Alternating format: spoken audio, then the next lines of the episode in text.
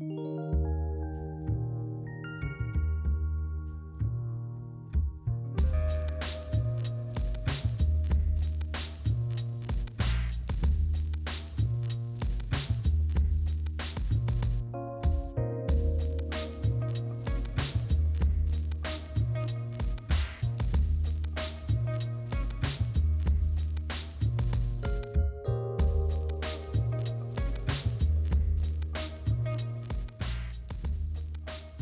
Hello and welcome to Next on WQLN. I'm your host, Marcus Atkinson.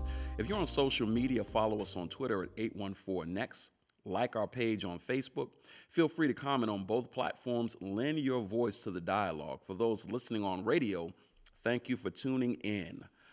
Fatherlessness is an issue in society.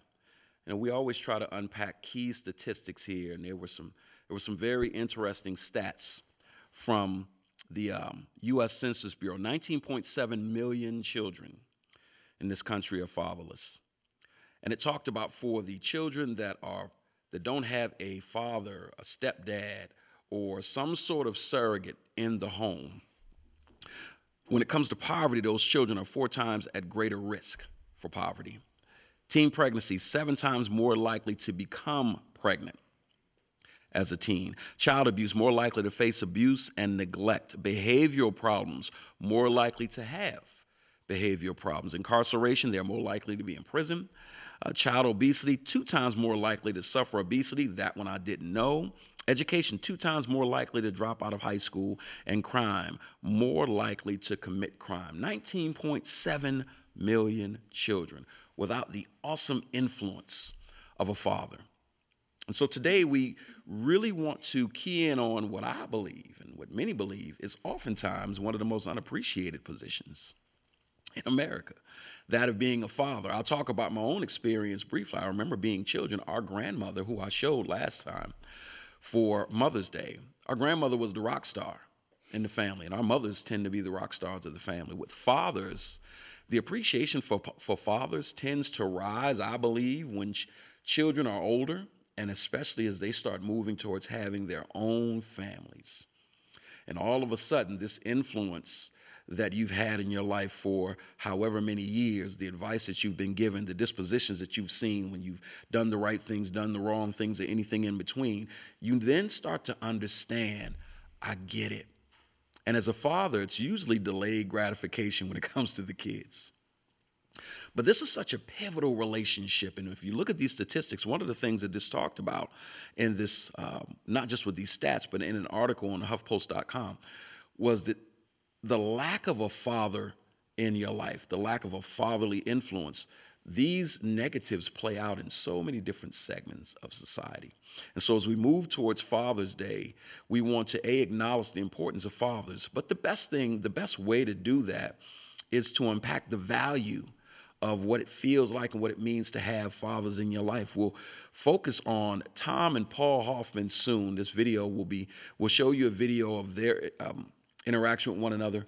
Um, Tom is an extraordinary man in community. He's a local attorney. His son Paul uh, is involved with uh, renovating real estate and rental properties. He'll talk about that briefly as well. But I want you to kind of see the dichotomy between these two and to see just how much of an influence uh, Mr. Hoffman was on his son.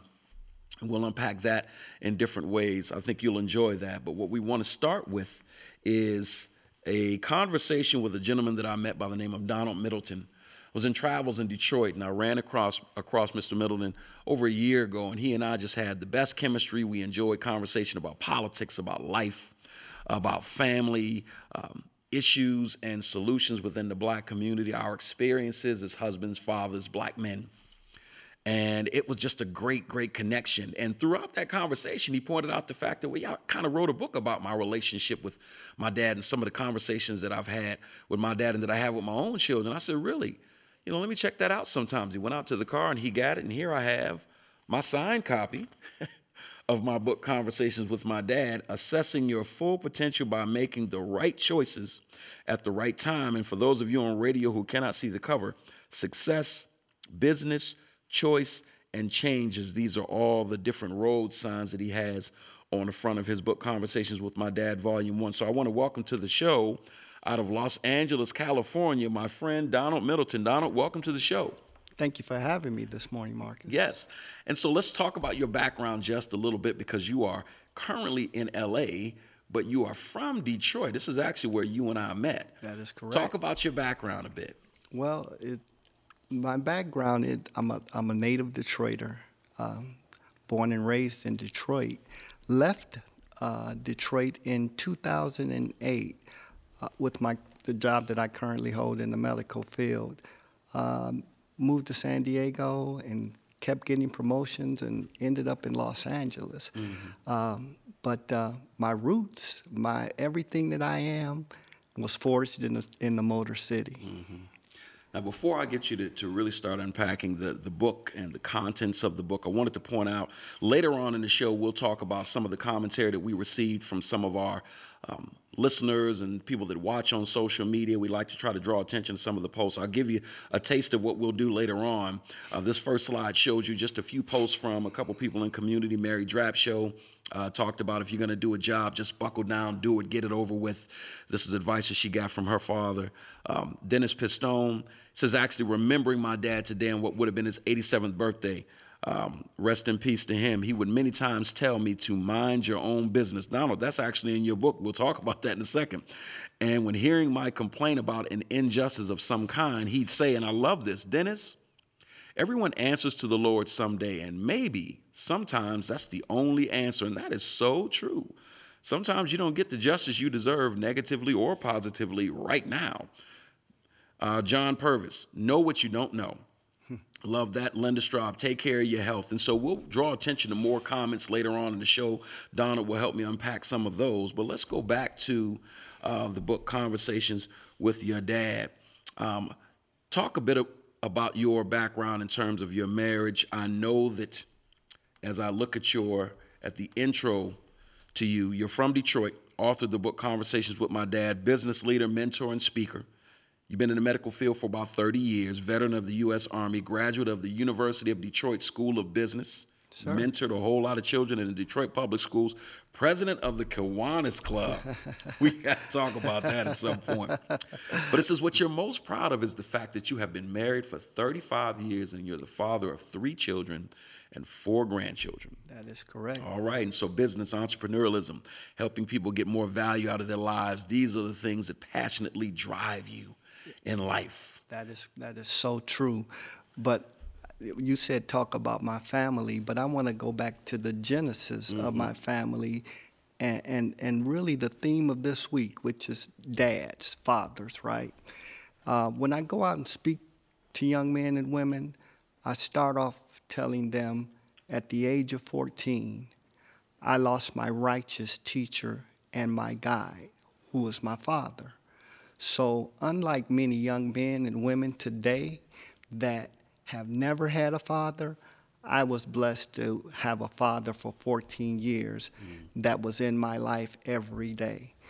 And as I thought about this week and the things that I, I wanted to make sure that people understood about fatherhood and fathers, is that the word presence came to mind two words presence present, meaning being there, and the presence of a person. And my father had both. He was present, meaning that he was in my life every day of my life, and he had presence, which means that when people saw him, he had a certain aura to himself. Uh, he was a very no nonsense man, uh, and he was a he was a great teacher. Uh, everything that I am today, I think he imprinted in me in those 14, short 14 years. And I, I, was listening to you read about the gentleman saying that his father would have been 80, 82 or 86 yeah. years old. Yeah.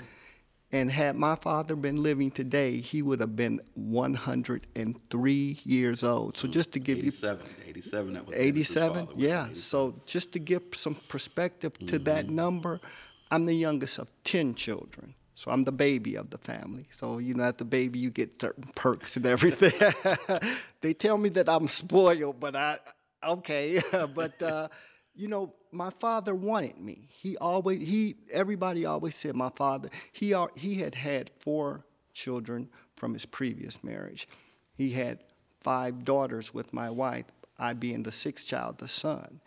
And he wanted me to be something. So he made sure that he poured everything in him mm-hmm. to help me be the person that he wanted to be. Mm-hmm. Uh, he made sure in his presence now, in being present, that I never saw him do anything that I could speak of wrong. Not to say that he was a perfect man by any means, but he made sure that I never witnessed those mm-hmm. things. And that's important for, for a young person when you're crafting them and shaping their lives. Um, but also, he, he was a man of the Southland. So when I say 103 years old, 1916, he was a stone throw from being in slavery. Hold on, let's back up for just a second. And one of the things that we did as we interacted with some of our viewers on social media, we talked about the word intentional. Mm-hmm. And when you look at the different pieces of advice that these listeners and these viewers receive from their fathers, you get the sense that these fathers were very intentional on things that they tried to teach them, show them. Sounds like that's what you're describing with your dad. Give us give us some word pictures that kind of describe one of those moments where your dad gave you something intentional that made you really think about it in that moment and say, I, I need to reflect on these these words for a minute. I'm it wasn't anything physical. Mm-hmm. It was a statement. And he said, Be mindful to others. In other words, be respectful to others. Respect your elders, because that was a big thing coming up in, in my neighborhood. So when I talk about my father's presence, he would never allow me to disrespect any man or woman, or child for that matter. Um, so being mindful, being respectful of mm-hmm. other, because I think we could say universally, disrespect will put you in a place that you don't want to be mm-hmm. in your life. So that's helped me kind of navigate through my life mm-hmm. uh, all these years, and I can say with, with without a lot of challenges. Mm-hmm. Just that that was very very big when I go back and think about it. Right. When you and I met, you know, you had a very affable, down to earth, dignified way about you, man. And you were just very engaging. And that caught my attention. I think that's one of the things that led to us really having conversations. So in in the short time that we've known each other, I can see, you know, that quality. And it feels like something that's fallen to the wayside. At what point did you start developing in your mind that you may want to chronicle these type of nuggets into a publication for other people to enjoy? That's another story. and that story begins, I would say, in about 2007. And so, as, as you spoke of earlier, I am the father of three children. I've, well, and I don't have children. I was telling your receptionist that this morning. She, she says, "How many children? Well, how old are your children?" And I said, "I don't have children. I have adults." Yeah, grown folks. Grown folks. Yeah, thirty-two. 33 and 35 years old. Okay. Um, but at the time, my son was in high school, and that's when the big clothes fad was out, and he would always find his way to my closet to wear my clothes, jackets or coats or what have you. And one day I re- reached into his pocket and I pulled out a bullet about that large, and I was like, wow. And so I said, we need to talk. This is in Detroit. This is in Detroit. Where yeah. a whole lot of negative things a are going whole, down. If you don't have yeah, it, know, connection to your children, it, you could it, easily lose them. It's almost like the animal kingdom. So you, when you see the animal kingdom, you see buffaloes and zebras. They always try to keep the little ones in the middle to mm-hmm. protect them, right? Mm-hmm. And usually, when they stray away or when the prey wants to get them, they always try to break them away from the pack, the family, right? Mm-hmm. Because they know that they're easier prey and so my son had the protection of me and his mom. And, and part of my protecting was to get him to understand the landscape in which he was operating on. Mm-hmm. And so you found the bullet. I found the bullet, and right then I'm like, he's probably trying to sell drugs or do something that's not going to end up good, mm-hmm. because I don't know anybody that I grew up with that that's ever had a happy ending with. Uh, so I said, "Come here, we need to sit down. We need to talk." So that when you screw up your life, you can't say that you didn't know any better. Can't go on Oprah, Dr. Phil, and say, I came from a bad mm. home, I didn't have it good, because you have everything you need right here to win. So let me sit down. And, and, and so that's what conversations with my dad came from. We sat down in the dining room. I set up the video camera and I video recorded the whole thing. And then I think later in that summer, I put it on audio because a good friend of mine that I play ball with, he um, he's like he does voiceovers, like the voiceovers nationally. He's got that voice. Like, I don't have a radio voice. He has that radio voice. Uh, but we went to his studio, and we did the audio, the just a raw audio feed of conversations with my dad, covering the same things that are written written in the book. Mm-hmm. Now the audio version is just that. It's not the audio book. It's an audio version. We were sitting down we were talking about minding your business.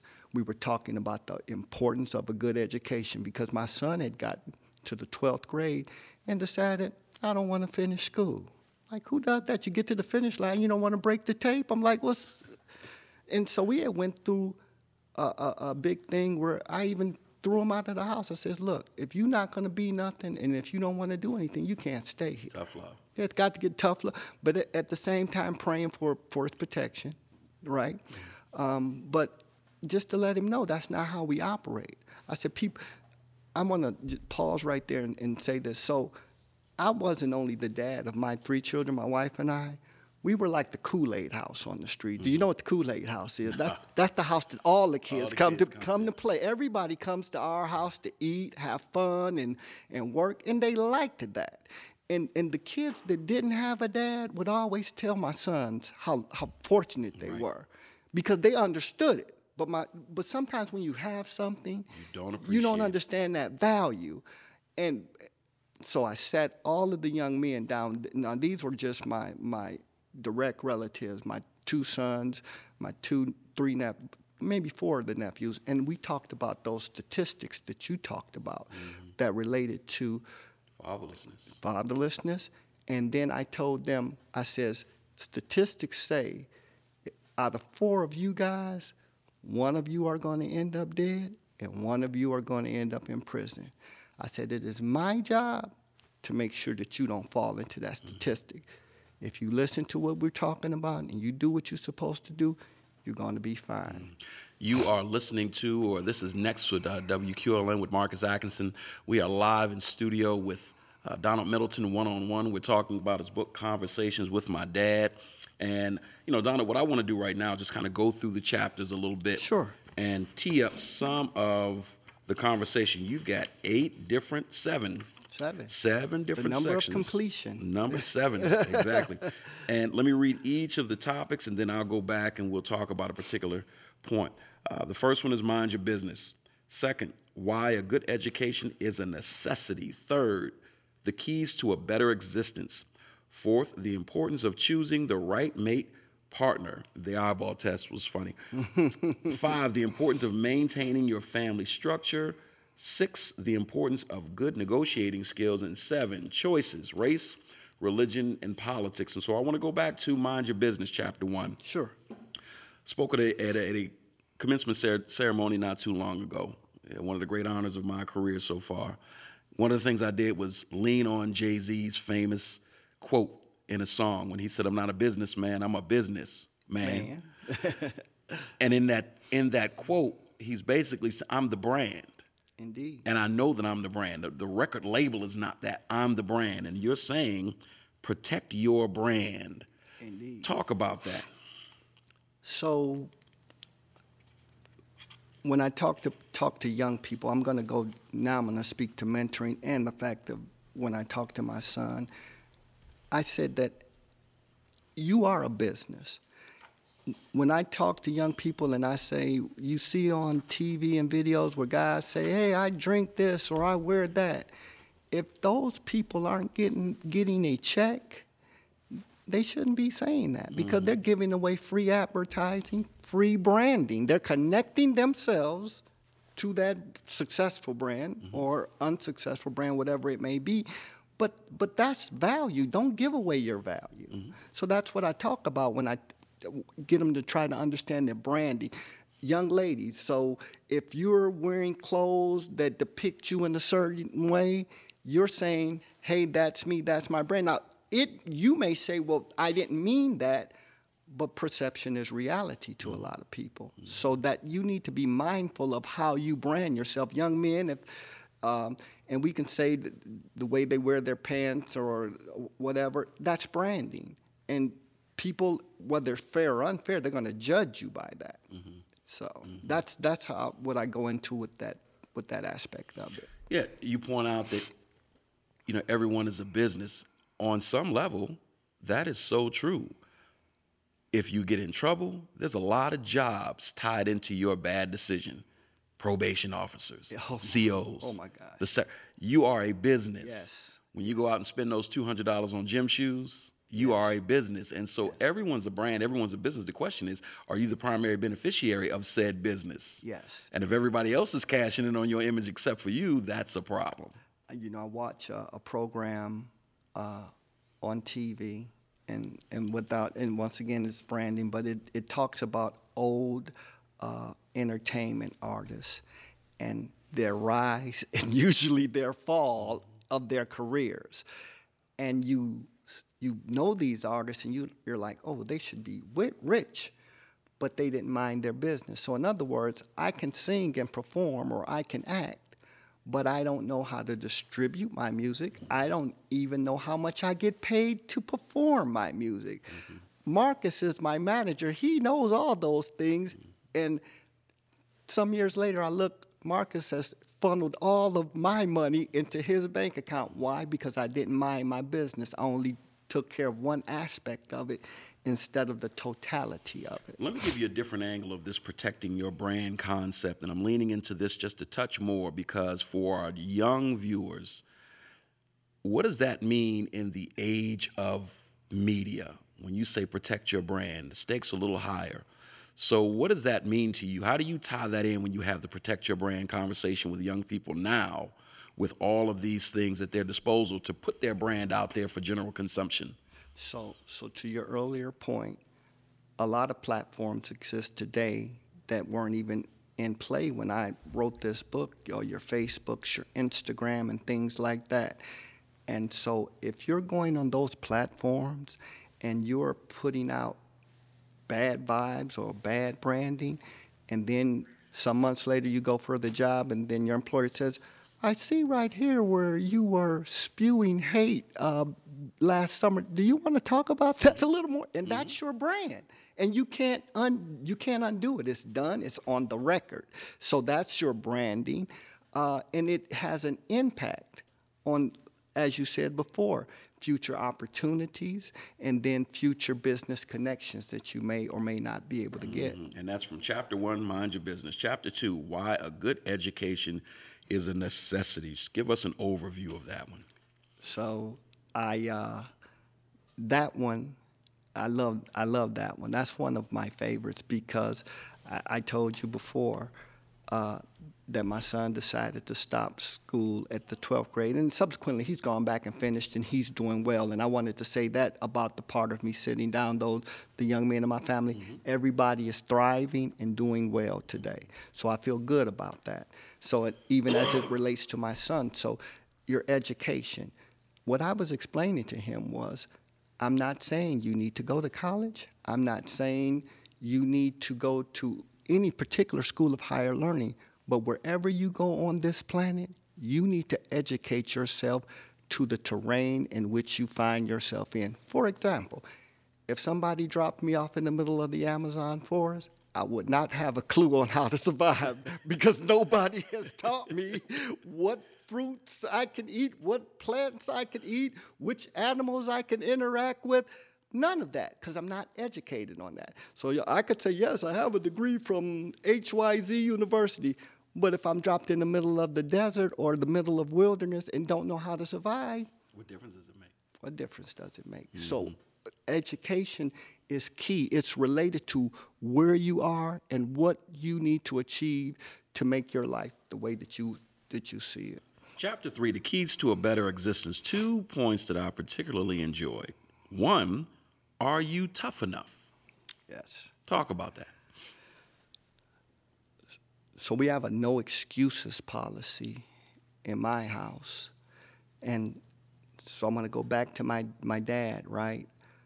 Um, being raised in a home in Detroit in the 60s, he could have focused on all of the bad things the riots, the, the, the way our community is treated, and things.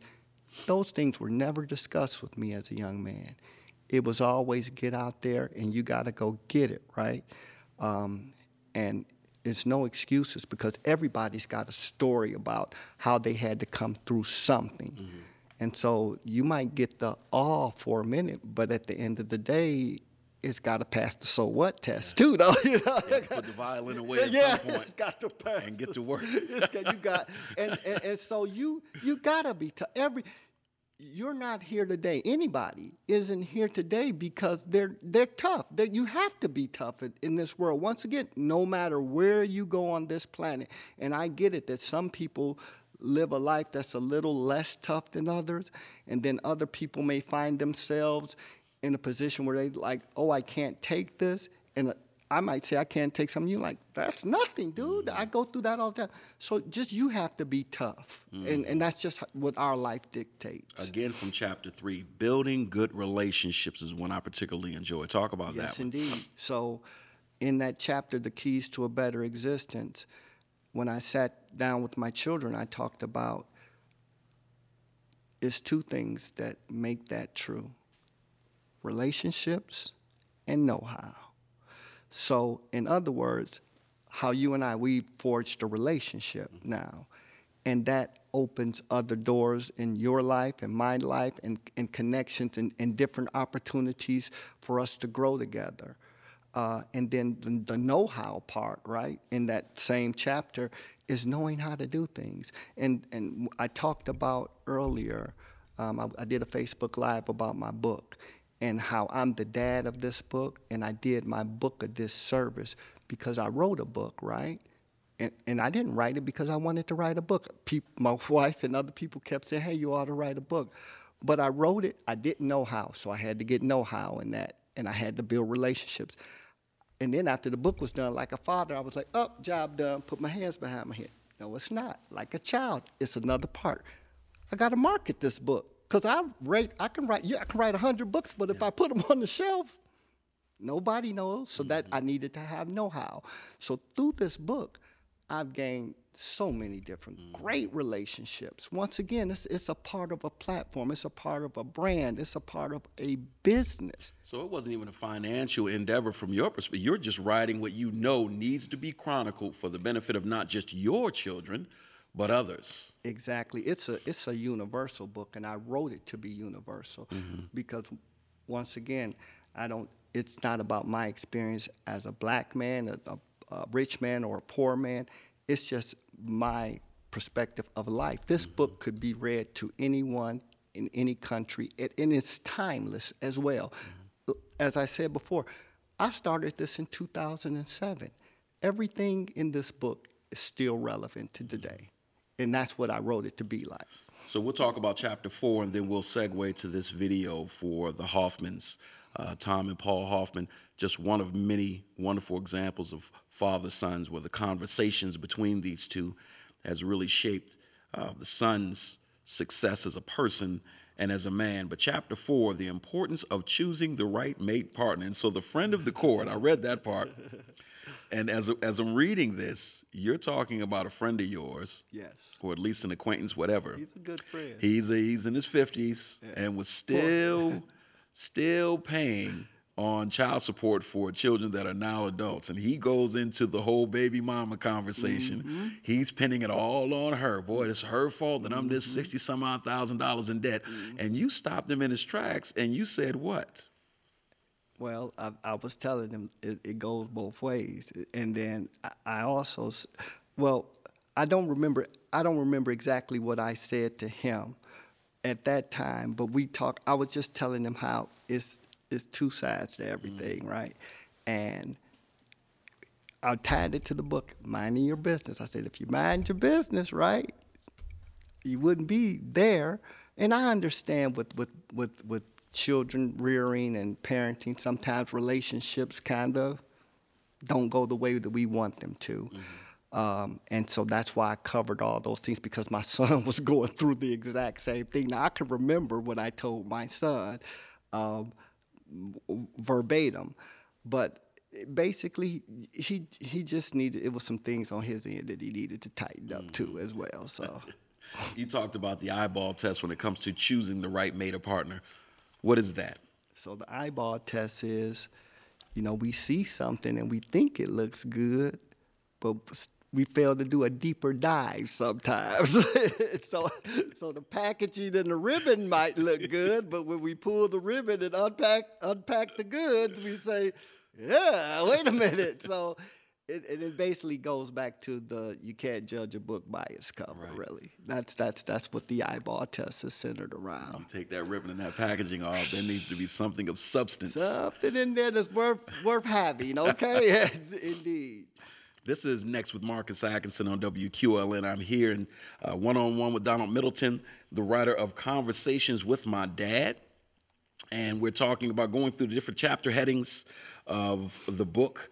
We finished off at chapter four, but I want to show a video or play the audio for those that are listening of an interview with two individuals from the city of Erie, Tom Hoffman, Paul Hoffman, a father son combination that we wanted to focus on that are both doing great work. And as I looked at Paul as an individual and, and some of the work he's doing, I was struck by the fact that he was so young and uh, was curious about what does that conversation look like between you and your dad. So I want to go to that clip so that you guys can get a chance to see and hear what I uh, found out about these two men.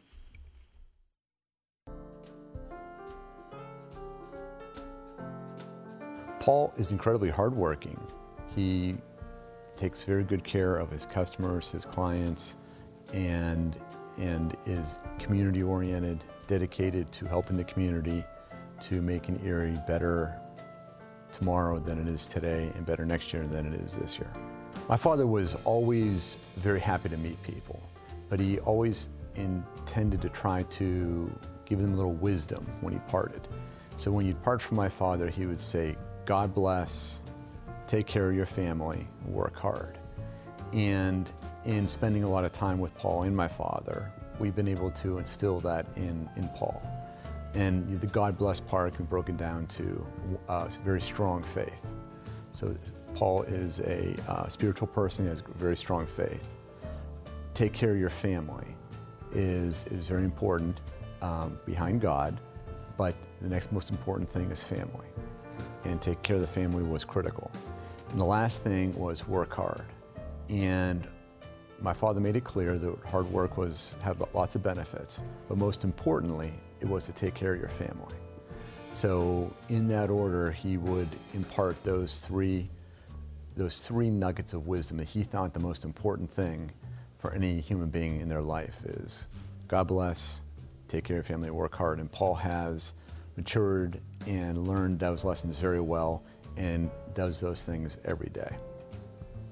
The journey Paul has been on started when he was 12 years old, and he has been working hard at being successful his whole life, his whole young life. However, the most, the part that I am most proud of is his, his desire to see the Erie community succeed and his desire to give back and to be philanthropic.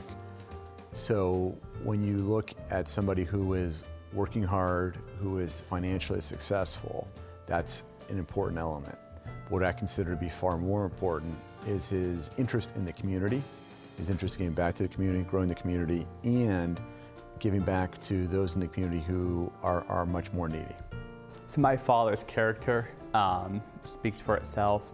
It's something that his character should go and be instilled in how other people should want to live and how their character and how they, their characters should be. Um, he's very hardworking. Um, he works very hard at what he does, whether it's law practice or if he's cutting wood at the country. Um, he always makes sure jobs are done right the first time. Um, he does not like to do jobs two or three times. He likes to make sure they're done correctly the first time. With his integrity and um, honesty, compassion, support. Um, he's a role model for me, not only for myself, but he should be a role model for other people and other sons and daughters. Um, and with that, you know, with his qualities and his character, um, I think he's the best dad. So his dedication to hard work, um, he always makes sure, um, you know, he provides for his family. He wakes up early, um, comes home late um, in order to, you know, do well in his law practice and to provide for his family.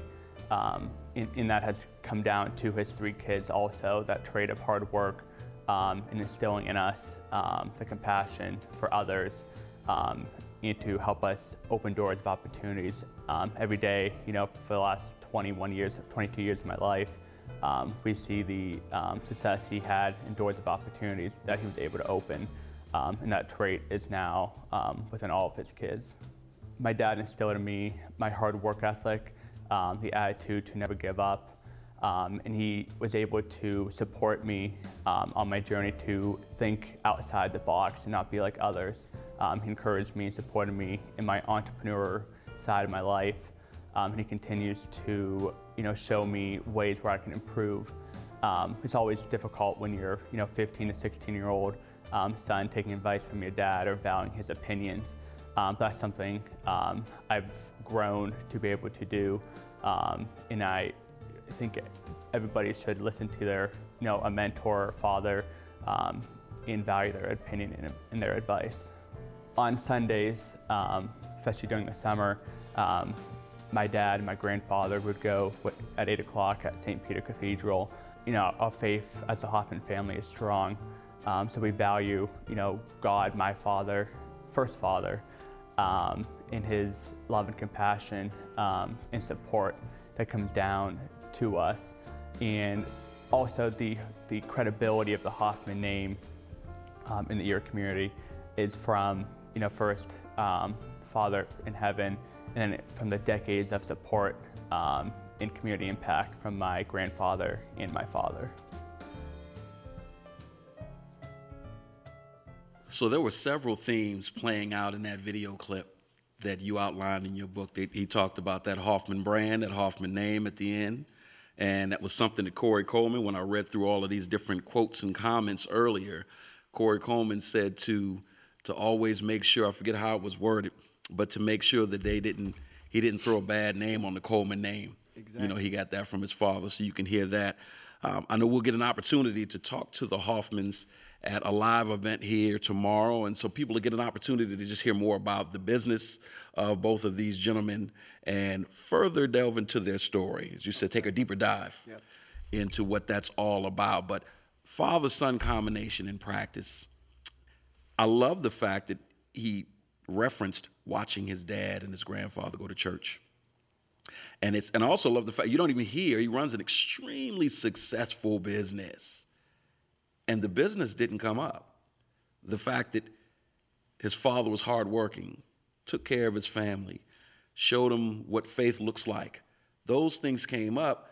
You didn't even hear him talk about the the value of the business or the worth of the business. That says a lot because the success is kind of a derivative of just great mentoring and great relationship. Oh, definitely, mm-hmm. definitely. No, um, and I I know you'll probably get to it, but that's a lot of the things that I cover in the importance of maintaining your family structure. Go straight into it. That's chapter five. Okay, yeah, definitely. Because so a lot of this has been easy for me because I'm a family man. I believe in family.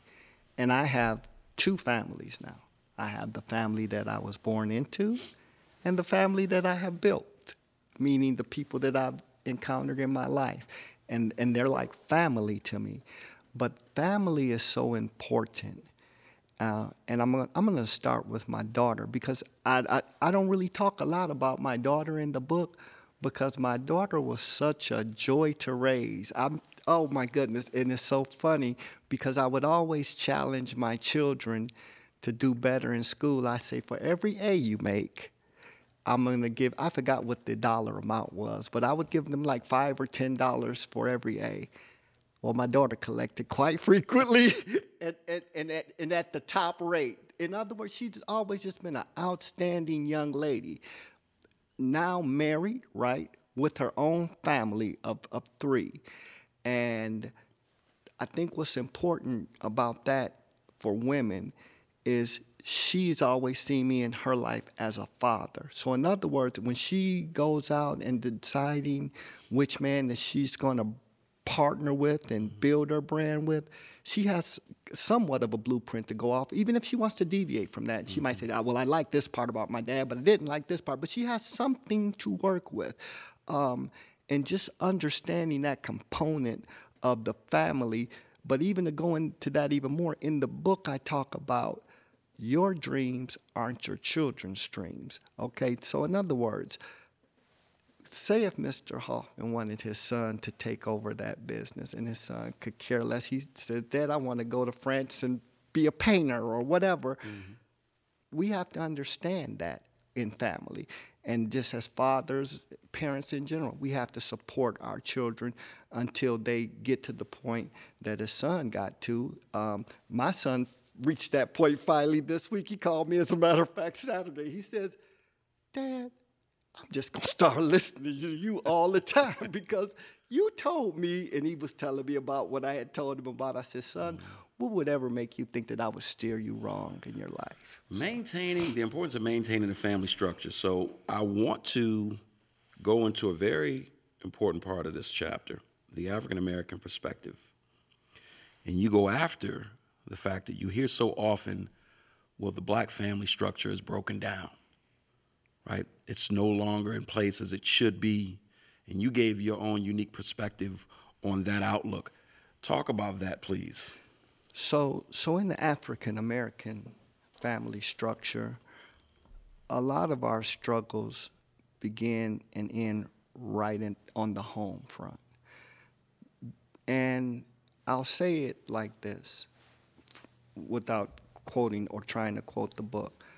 When I came up, every house on my block, and it was 34 houses, almost every house had a father and a mother or a man and woman in that house.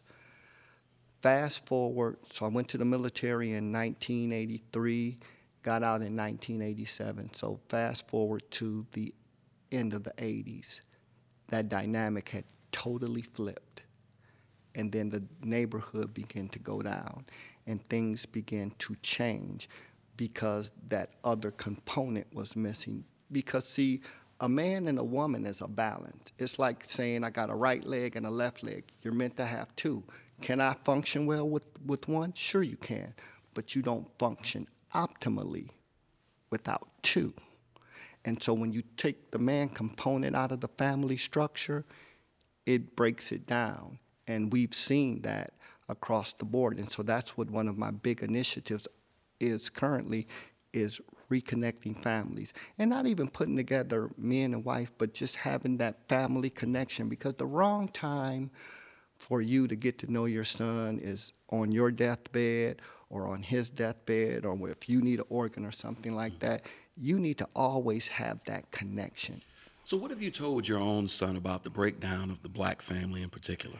Well, at that time of, of the recording, my son had a two year old daughter who was current. My, my granddaughter is now 13 years old.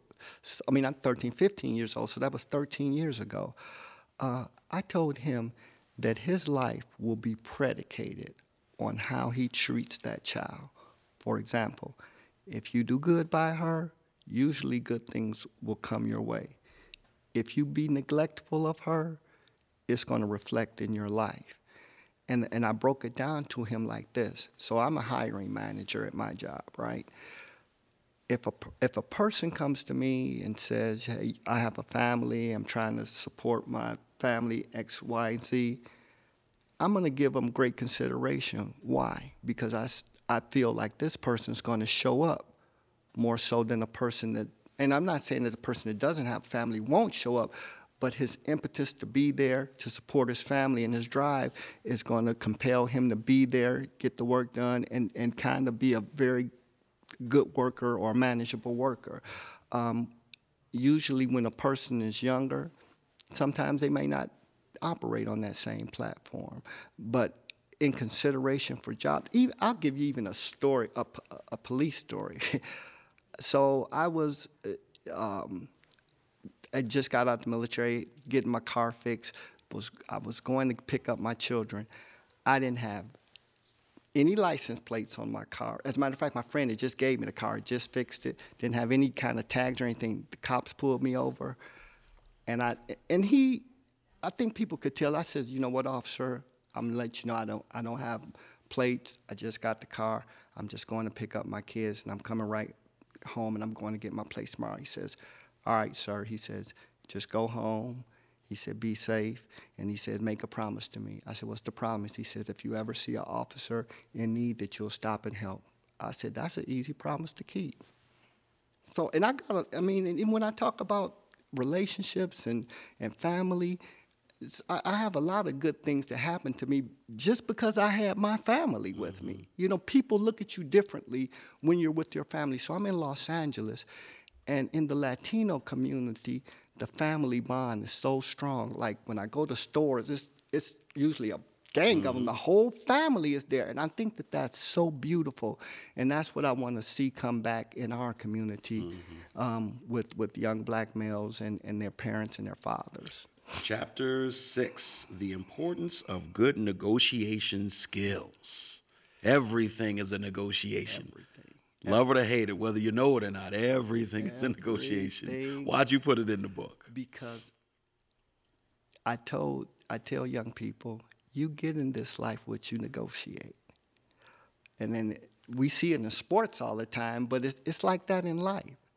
I, I say, even when a baby is crying, it is negotiating. It is seeing what I can do to get what I want. That's a negotiation. And once they see the crying doesn't work, they try another negotiation tactic. But yeah, you get in life what you negotiate. You need to master this, the art of negotiation because throughout life you're going to always be negotiating. You're going to be negotiating for your salary. You're going to be negotiating when you go to buy a house. You're going to be negotiating when you go buy a car. You're going to be negotiating with the, uh, uh, the person of choice that you choose to be with to convince them that they should be with you rather than the other person. So you always negotiating. Yeah, right. Always. And last but certainly not least, choices: race, religion, politics. The three things that you do not talk to talk to other people about as a rule. Well, race, religion, and politics. What did you? There's a lot of good stuff here, but give us one of the things from this chapter that you really leaned into. Well, the first thing I want to first say that is my favorite. Well, that might be my second favorite chapter. I think Mind Your Business is my favorite. Choices is my. I, I gotta say Choices is my favorite because I I tied in really what could be three separate chapters or topics into one, which is choices, right? Why, why'd you do that? Well, because I didn't want to go into them to them too deeply in this book. I'll probably expand on them in, in volume two, especially under the current political climate and racial climate and uh, political climate that we live in. Once again, timeless book, right? All of this stuff is still relevant. But why did I do it like that? Because when I started off talking to my children, I told them that you just you can't talk about it with everybody. You just can't. And for some reason, those subjects are very passionate to a lot of people. And they drive the, the adult experience to a great degree oh race, oh religion, and politics. And, and, you cannot get around them. So you can, I tell young people, is very few things in this world that you can't choose. So you can't choose when you're going to come here. And a lot of times you can't choose when you're leaving here either.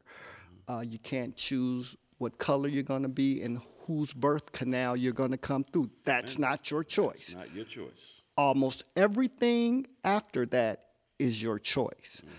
Uh, who will you worship? Who will you follow in terms of your political affiliations? But um, everything always boils down to a choice. And I think you and I were having a conversation yesterday about even uh, pulling a weapon to hurt somebody. Mm-hmm. Every step of that process involves a choice. Do I pull it out? Do I point it at you? Do I pull the trigger? All of those are choices. So you need to be making a a, a good choice before you get to the point that you make a bad decision. Mm. So just thinking about it, but yeah, race, religion, politics. Race, religion, and politics. I want to segue to some of the commentary from uh, people that are commenting on our social media page, and we'll just we'll just take a look at the screen because the order is kind of confusing here. This first one, um, with slide number two, there are several different takes on here. Chris Cowan gives the first one clean up this mess before your mom gets home. Also, be grateful for what we have. As you look at all of these different quotes, the one that stands out for me, I made reference to it earlier. Uh, Pastor Derek Sanford, if you do the little things right, the big things will take care of themselves. I find that to be something that in my own personal life has been uh, key. And when things don't go well, go back to the little things. It's those little things that you treated like little things. What on this board stands out to you? Um, I like that. If you don't ask, the answer is always no. I do. Oh. I do like that one. Tracy Dr- I'm sorry. I know I'm pronouncing that wrong, but Tracy, yes. If you don't ask, the answer is yeah. always no. Check yeah. and double check. Kathy Gallagher says. I like that. And and, and the one uh, uh Jennifer's comment reminds me of my grandson. He is often quick to remind me how how something is not fair, and I have to hit him with that line. Right life is not fair, said, son. Life is not fair. Oh man. He, yes, he's only he's he's nine years old, but that's the thinking of a nine year old that everything should be the way it's supposed to be, and I have to constantly remind him that that's not how life works. Okay, so we pull up the next slide. There are other takes here. I, will I'll pull out one. You talked a second ago about that last chapter race, religion, and politics. Mm-hmm.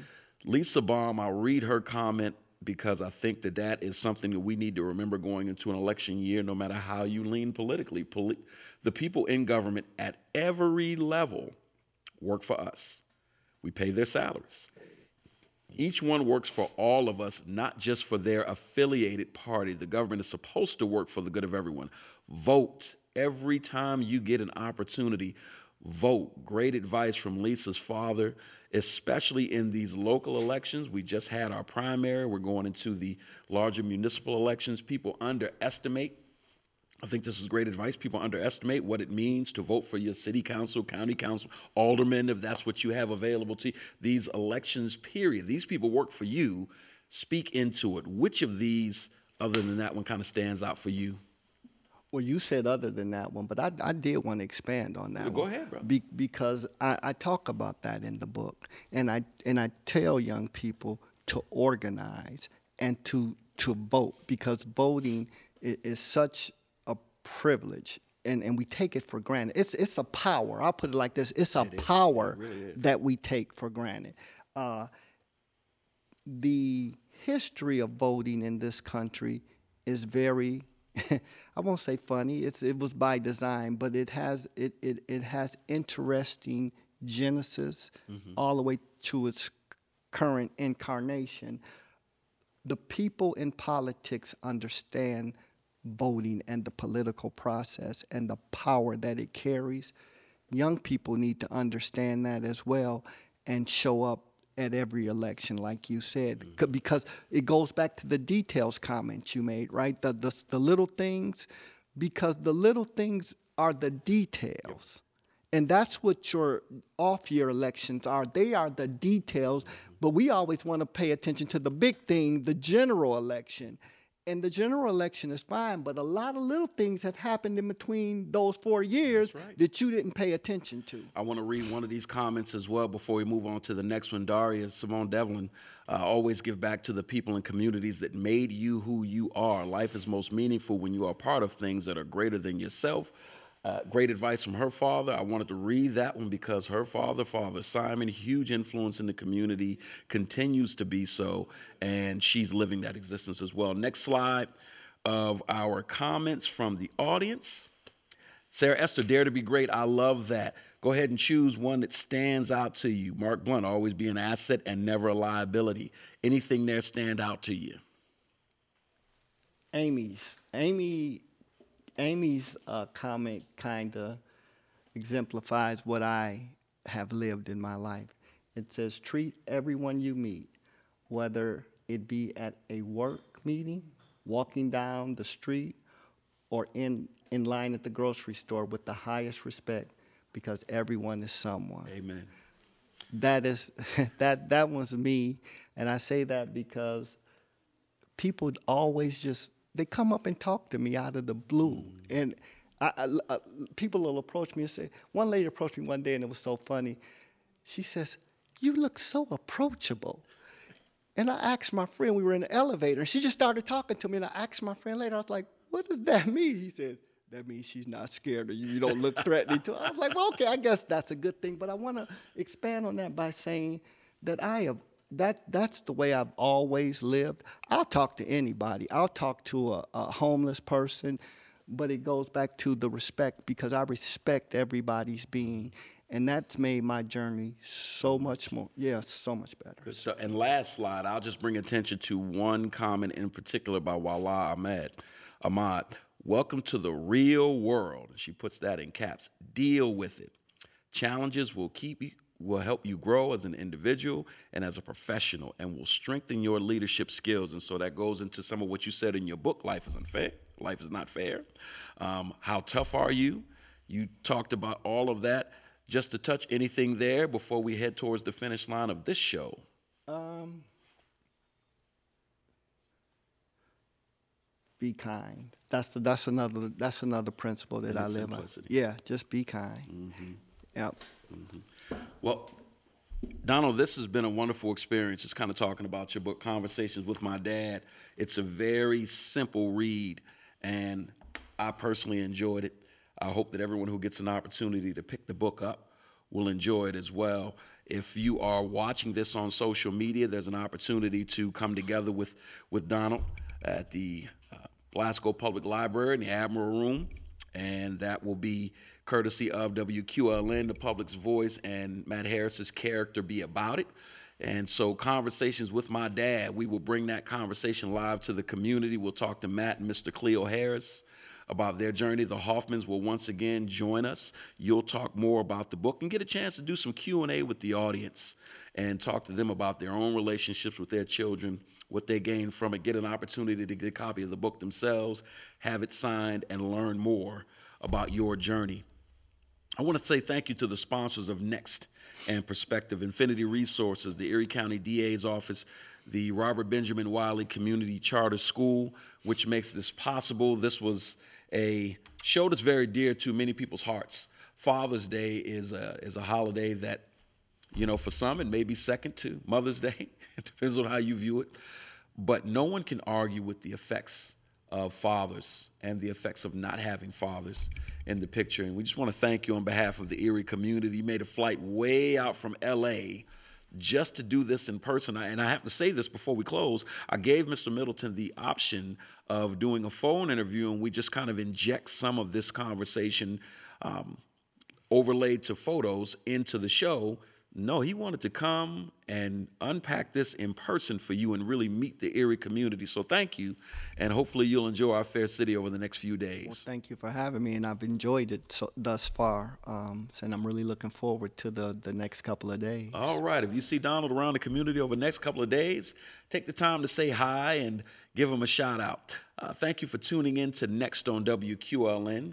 Uh, join us next month as we explore another timely topic with local guests. For radio, tune in at 91.3 FM on the fourth Sunday of the month at 4 p.m. I'm Marcus Atkinson for Next on WQLN. We will see you all next time.